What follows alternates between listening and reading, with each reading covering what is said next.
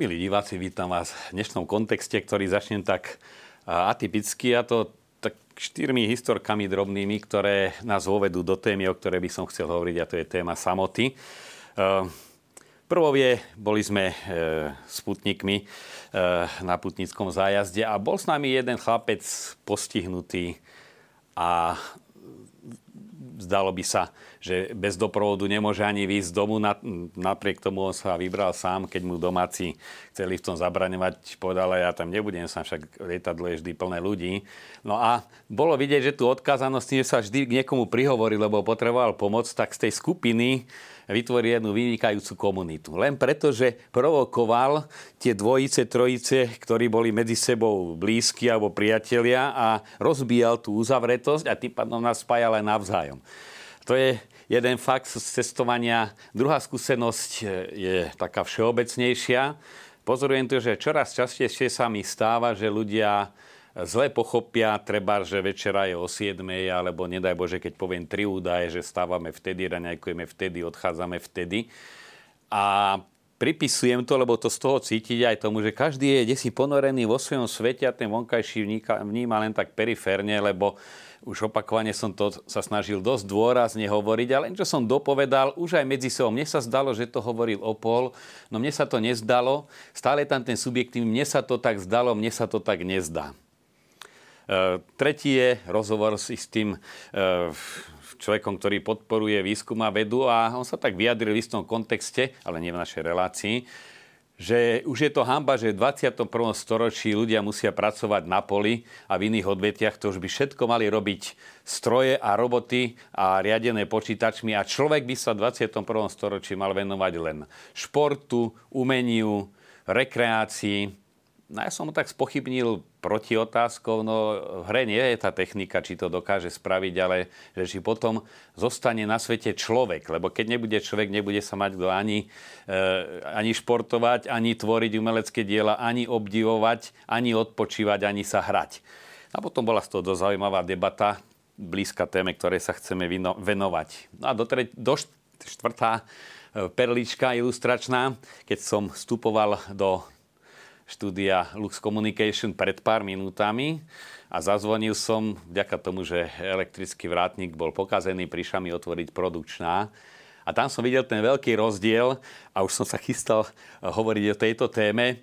E, keď len vy stlačíte nejaký gombík s menom alebo s inštitúciou a zazvoní to a vidíte sami po schodoch, keď vás niekto už pri dverách víta. E, ale samotný podnet e, vybrať si túto tému mi dal dal článok, komentár v istom konzervatívnom denníku, ktorý nás v názve vyzýva zastaviť sa, aby som nerobil skrytú reklamu, eh, o tom, ako pribúda alebo rastie problém samoty a bol aj nazvaný tak dosť trefne, že to je smutné dedičstvo alebo tragické dedičstvo, ktoré nám tu necháva liberalizmus. Ehm, preto je dobré dávať to do tohto kontextu aj psychologického, aj duchovného, ale aj ideologického, keď nepovieme politického. Podnetom spomínaného komentára boli, e, boli zverejnené e, štatistiky v situácii vo Veľkej Británii, podľa ktorých prečítam aspoň pár údajov. 9 miliónov Britov pociťuje často alebo neustále samotu. 58% migrantov a utečencov žijúcich v Londýne tvrdí, že samota je ich najväčším problémom a Londýn je mestom s najväčším počtom osamelých ľudí v Európe. Presná polovica zdravotne postihnutých Britov pociťuje, pociťuje samotu na dennej báze, teda pravidelne. Tretina dôchodcov nad 75 rokov nedokáže samotne účinne čeliť dostať ju pod kontro- a dostať ju pod kontrolu, teda samotu. Petina rodičov cítia osamelosť, minulý tý, cítila minulý týždeň viac ako polovica rodičov problém so samotou priznáva. Pre 3,6 milióna Britov na 65 rokov je hlavným spoločníkom televízia. Asi 200 tisíc Britov vo vyššom veku sa nerozprávalo s blízkym človekom alebo s niekým z rodiny viac ako mesiac. Až 5 miliónov mladých nemá priateľov. Takže vidíme, že sú to len údaje, čo viedlo napokon v paradoxnej riešeniu v samotnej Veľkej Británii, že e, bola vymenovaná aj ministerka alebo ďalšia sekcia v rámci ministerstva a to je na riešenie problémov samoty, lebo je ten zo závažných problémov života spoločnosti to, čo by sme sa my chceli zamyslieť, je, um, ako to súvisí, že tá samota narastá. Nie je to len samotná demografická krivka, pretože osamelí sa cítia aj mladí, aj v strednom veku, aj starí ľudia. A naozaj tento fakt má hlboké korenie práve v tom, čo e, k čomu sa hlási ideológia liberalizmu a to je absolutizovanie práv jednotlivca.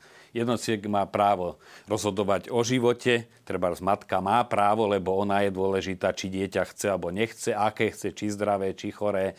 Človek má právo rozhodovať o svojej smrti, človek má právo, e, stále je len zdôrazňovaná tá individuálna sloboda jednotlivca a k tomu je ruka v ruke spojený, je spojená aj s e, ideológiou aj praxou subjektivizmu. Osobný názor, um, osobný pocit, citová báza, eh, čo potom vyvoláva, že človek, eh, človek odstranie všetko, čo by jeho tzv. slobodu obmedzovalo a nastáva paradoxná situácia, že človek, ktorý chce absolútne sledovať len vlastnú slobodu, stáva sa tak osamelým, že si vytvára sám peklo na tejto zemi.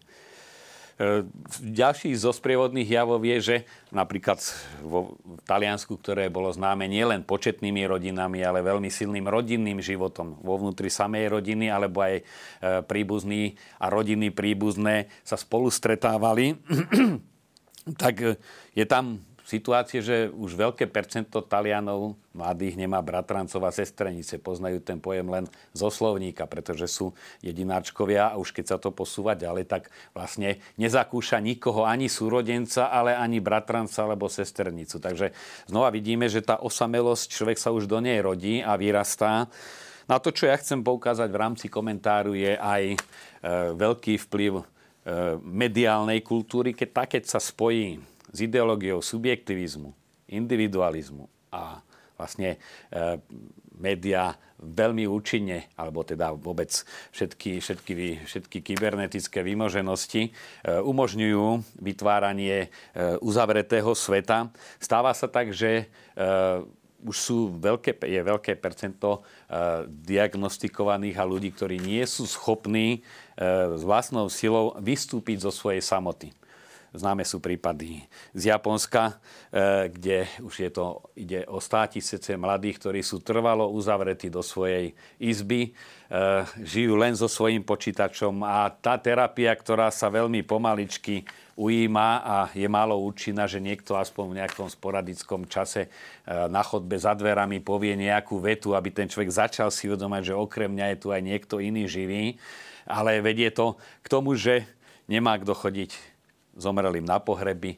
To vidíme aj my kňazi, keď niekto e, starý človek zomrie, že často je tam len niekoľko ľudí, pretože fakticky ani priateľov už dlho nemá, lebo mu stačilo, že žil sám. E, má na najvyš jedno dieťa a jedno vnúča, alebo dve vnúčata, alebo dve deti, tri vnúčata, čiže úzučká rodina.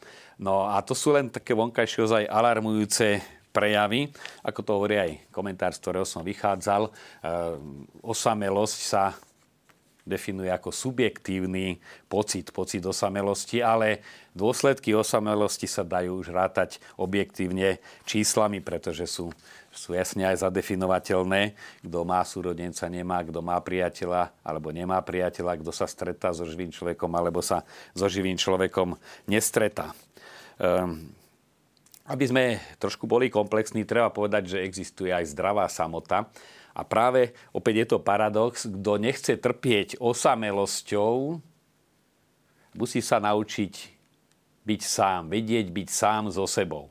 A to najmä v mladom a produktívnom veku, lebo neraz človek je v mladosti pohltený tým vonkajškom a potom pracovnými záujmami e, a neraz až teda krutými povinnosťami, kde mnohé profesie človeka e, pohlcujú celého, všetku skoro energiu, voľný čas a ešte aj presúvajú ťažisko súkromného života na tie rôzne eventy organizované zamestnávateľom a tam nachádza aj alternatívnu rodinu, vo ktorej nemá žiadne záväzné väzby, tak v rámci, v rámci tohoto stavu sa budeme hľadať, aké je východisko, ktoré tu ponúka, ponúka jednak duchovný život a ponúka církev. Hovoril som, samota a osamelosť spolu súvisia, kto nevie byť sám, stáva sa osamelý.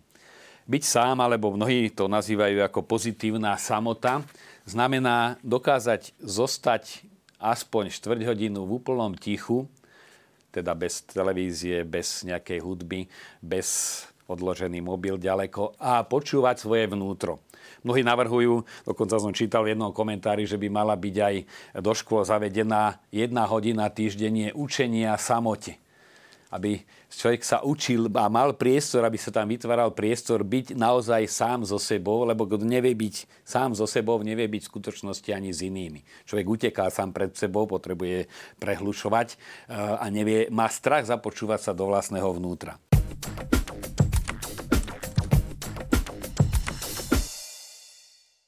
Takmer každý duchovný autor hovorí o potrebe chvíľ samoty a Popri nich sú to práve mnohí vyťažení podnikatelia, eh, ktorí objavia, že ak si nebudú takéto silné chvíle v rámci každého dňa vytvárať, tak práca sa im stane eh, bohom alebo bôžikom, ktorý ich postupne pohltia zlikviduje.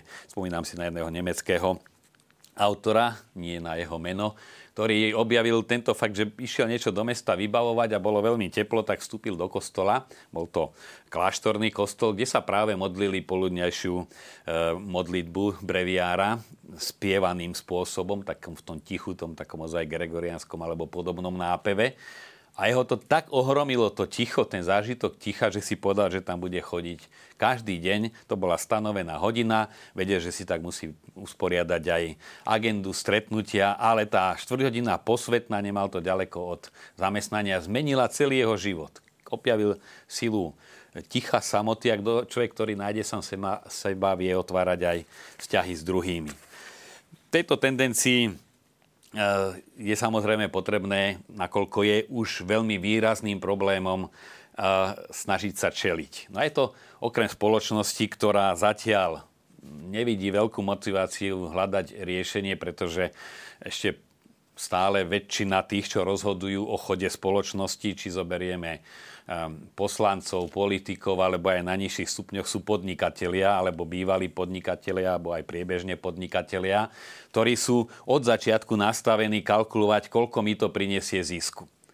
Nie sú to ľudia, ktorí majú e, zážitok hlbokej ľudskej skúsenosti, ehm, nemajú formáciu filozofickú ani psychologickú a tým pádom e, nemajú ani schopnosť, ani záujem robiť e, strategické rozhodnutia pre budúcnosť rodiny, spoločnosti, užšej spoločnosti, ktorou je národné spoločenstvo, širšej spoločnosti, ktorou je ľudstvo ako také a nielen naša pomerne sebecká západná kultúra. No a preto sa tu vytvára priestor pre cirkvy, ale aj preto, že sa, je to téma výsostne duchovná. No to sú už veci, na ktoré by som chcel teraz poukázať. Um, vychádzal by som z niekoľkých eh, faktov alebo rizík, ktoré tu vplývajú a ktoré sú zároveň eh, preto sa rozvinuli, že sú odrazom, eh, odrazom pre toho liberálneho ponímania človeka a jeho slobody. Ešte by som dodal, Jan Pavel II, ktorému pripisujú za jednu z hlavných zásluh, že bol to on a potom Polsko katolické, ktoré začalo um, rozpad toho obrovského mocenského aj ideologického systému, ako bol Sovietský zväz a komunistický blok. Ale nakoľko poznám a sa on explicitne veľakrát vyjadril, ten systém nemá šancu z vnútorných dôvodov. A to, že je postavený na antropologickom omyle, teda na nesprávnom chápaní človeka. Takisto ako bol na nesprávnom chápaní človeka postavený nacizmus. On vychádzal z milného chápania rasy a tým pôsobil to, čo spôsobil. Takisto komunizmus, ktorý popieral človeka ako individualitu a nedával priestor individuálnemu rozvoju a popieral jeho transcendentnú dimenziu, e, tak priviedol k tomu, k čomu priviedol. No a treba otvorene dodať, že aj súčasná dominantná kultúra a ideológie, ktoré, e, ktoré ju tvoria, alebo z nej vychádzajú, sú založené zase na antropologickom omyle a to veľmi závažnom. A to je práve tá sebestačnosť jednotlivca. Človek bez vzťahu s druhým človekom e, zaniká ako človek. V absolútnom zmysle si to ani nevieme predstaviť, iba teoreticky, alebo z niektorých zriedkavých skúseností, tých, ktorých matka pre nejakú nešťastie, pre nejaké nešťastie alebo prírodnú katastrofu zahynula to maličké dieťa, ktoré malo pri sebe, mala pri sebe a plakalo, tak nejaký cicavec v tom inštinkte odkojil a potom toto dieťa bolo za, v centre záujmu odborníkov. A sú skúsenosti z týchto prípadov, že dieťa sa už nikdy nenaučilo rozprávať, keď ešte bolo vo veku, keď deti nerozprávajú, ale nepočulo hlas e, ľudskej osoby, človeka, ktorý ho oslovuje. Má to obrovský dopad. No a vlastne e, nepočuť hlas človeka znamená, že sa človek rozpadá v jeho najhlbšej, najhlbšej identite. No v čo, aký to má dopad, by som, na čo chcem poukázať, je jednak, že človek, ktorý je nas, stvorený na Boží obraz, to robí jeho najhlbšie vnútro, že má v sebe božskú pečať a túto treba rozvíjať v kontakte s Bohom, sa mení, že si vytvára Boha na obraz človeka. To vidíme to množstvo pseudonáboženstiev a siekt a ezoterizmov, kde si človek vytvára sám svojho Boha, teda, ale len tým pádom na mieru seba samého. Človek nemôže prekročiť vlastné limity, aj keby boli väčšie alebo menšie, môže možno ich medze trošku posunúť, ale keď si človek vytvára Boha na svoj rozmer, tak taký Boh mu v ničom nepomôže, lebo si môže pomôcť aj sám. No potom je tu veľká diskusia, eh, čo sa týka komunikácie a prostriedkov komunikácie vo vnútri cirkvi, pretože e, jednak je potrebné, aby aj církev, ktorá žije v súčasnej mediálnej spoločnosti, vstupovala aj do mediálneho sveta, teda vstupovala do siete, povedané zjednodušene a komplexne. Nemôže tam nebyť, ale na druhej strane je, sa čaká od církvy aj to prorocké poslanie, že ponúkať alternatívu chrániacu alebo zachraňujúcu človeka z dôsledkov nemierneho nemierneho napojenia na sieť, teda života e, samého v sebe a bez konkrétnych kontaktov so živými ľuďmi. E, už kardinál Carlo Maria Martini pred 30 rokmi, pomaly 40, píše, bližný nejestvuje vopred, bližný sa človekom stáva, bližný nie je ten, to už so mnou vytvára vzťahy krvi, rasy, záujmov, povahovej blízkosti. Blížným sa stávam ja sám vo chvíli, keď sa voči druhému, aj voči cudzincovi alebo nepriateľovi rozhodnem urobiť krok, ktorý ma k nemu priblíži. No a tam je práve to riziko, že tá virtuálna komunikácia e, zdieľa informácie, ale nevytvára vzťahy. Dobre to poznáme, ako tú istú informáciu dozdávame človekovi, ktorého poznáme iba pracovne, alebo sme ho nikdy nevideli, len s ním e, cez internet komunikujeme ako obchodným partnerom.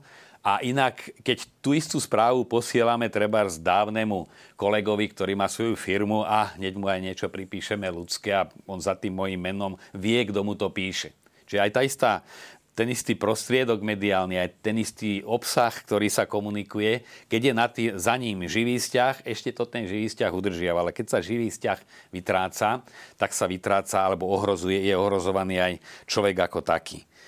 Ehm, pred dvomi rokmi vydal pápež František posolstvo k Svetovému dňu mass médií, e, ktorý hovorí o potrebe autentického stretnutia a v Talenčine je to aj slovná hračka prosimo, amaril, prosimo milovať svojho blížneho. A, ale prosimo je aj superlatív od blízkosti. Blízky, bližší, najbližší. Prosimo je ten najbližší, teda bezprostredne blízky.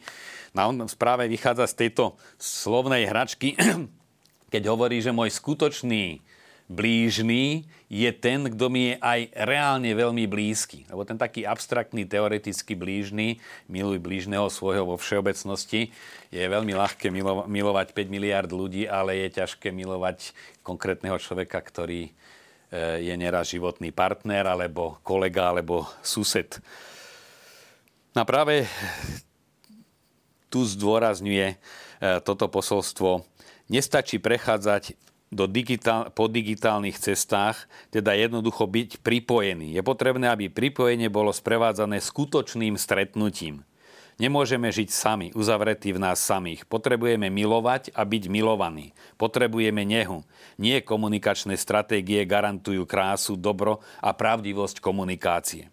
Preto ani svetu médiu nesmie byť cudzia starosť o ľudstvo. Aj tento svet je povolaný vyjadrovať nehu. Digitálna sieť môže byť miestom bohatých na ľudskosť, nielen sieťou drôtov, ale sieťou osôb. Neutralita médií je len zdanlivá. Iba ten, kto komunikuje dávajúc do hry samého seba, môže predstavovať naozaj oporný alebo východiskový bod. Osobné zaangažovanie je, sa je samotným koreňom vierohodnosti komunikátora, že on sám sa do toho ako osoba vkladá. A v tomto posolstve pápež takisto hovorí aj o potrebe ticha. Aj ticho a jeho vnímanie možno interpretovať ako spôsob a priestor umožňujúci samotnú komunikáciu. Preto sa v tomto súvise hovorí o tichu ako o vôdzovkách Veľkej noci, ktorá pripravuje úsvit a deň intenzívnejšej, jednoduchšej a hĺbšej komunikácie. To isté možno hovoriť o citoch, ktoré sa rodia zo skúsenosti vzdialenosti milovaného partnera. Že cit e, blízkosti sa neraz e, prebudí alebo si ho uvedomíme, až keď ten blízky, ktorý je nám blízky, sa e, od nás vzdiali kým ešte nebol internet a mobilné telefóny, sme to mohli vidieť my emigranti a potom eh, po 90. roku na tých, ktorí odchádzali e, za prácou do zahraničia, že až keď sa ocitli ďaleko od domu, objavili, aká blízka im je mama, aký blízky im je otec, akým blízkymi sú im súrodenci. Teda vzdialenosť niekedy aj zbližuje, ale len za predpokladu osobného vzťahu.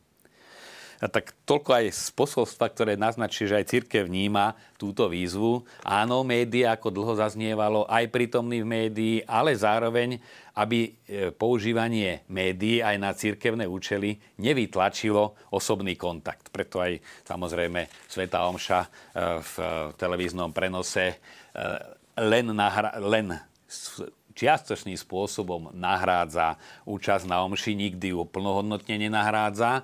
A aj, aj v tom, tej sile prežitia sviatostnej samozrejme uh, sa nedá porovnať uh, sviatosne, že človek príjma Eucharistiu, ale pri reálnej prítomnosti sú tam prítomní ľudia, s ktorými sa stretá. Čo by sa tu malo robiť a čo je výzva pre kresťanov? Jednak vedome búrať uzavretosť ktorej sú ľudia čoraz viacej ponorení a sú jej otrokmi. A to znamená, každému je dobre, keď si ide po chodníku eh, rozmýšľať o svojich veciach v dopravnom prostriedku, keď je voľnejší si sadnúť aj na dvojsedadlo tam, kde nikto nesedí. Eh, vedome vyhľadávať kontakt, vedome sa prihovárať, vedome oslovovať ľudí, eh, vedome sa stretať, umožniť deťom, aby sa stretali s kamarátmi, pretože ak budú len napojení na akokoľvek zaujímavý program, ale netvorený živou bytosťou, tak sú veľmi zásadným spôsobom ohrazované na vlastnej identite, e, čo má ako priamy dôsledok nárast depresívnosti, z ktorej si človek nevie pomôcť a nepomôže mu ani technika, a ani samotná, medic- samotná chémia alebo medicína potrebuje obnoviť kontakty s ľuďmi. No a potom to najhlbšie je Samozrejme modlitba. To, čo sa už dávno hovorilo, človek, ktorý sa vie modliť, nie je nikdy sám. A vidíme to aj na tých starých ľuďoch, ktorí ozaj sú sami. My, čo chodíme kňazi, či zaopatrovať, alebo domy požehnávať. A mnohí majú ozaj ten rytmus, že si vypočujú omšu, že sa modlia, že sú v duchovnom spojení. A aj keď sú e, sami v zmysle, že nie je nikto blízky pri nich, oni nie sú osamelí, lebo ich vnútro je naplnené stále prítomnosťou niekoho. A kto sa otvára pre Boha, automaticky sa otvára aj pre ľudí. A kto sa otvára pre ľudí, otvára sa aj pre Boha.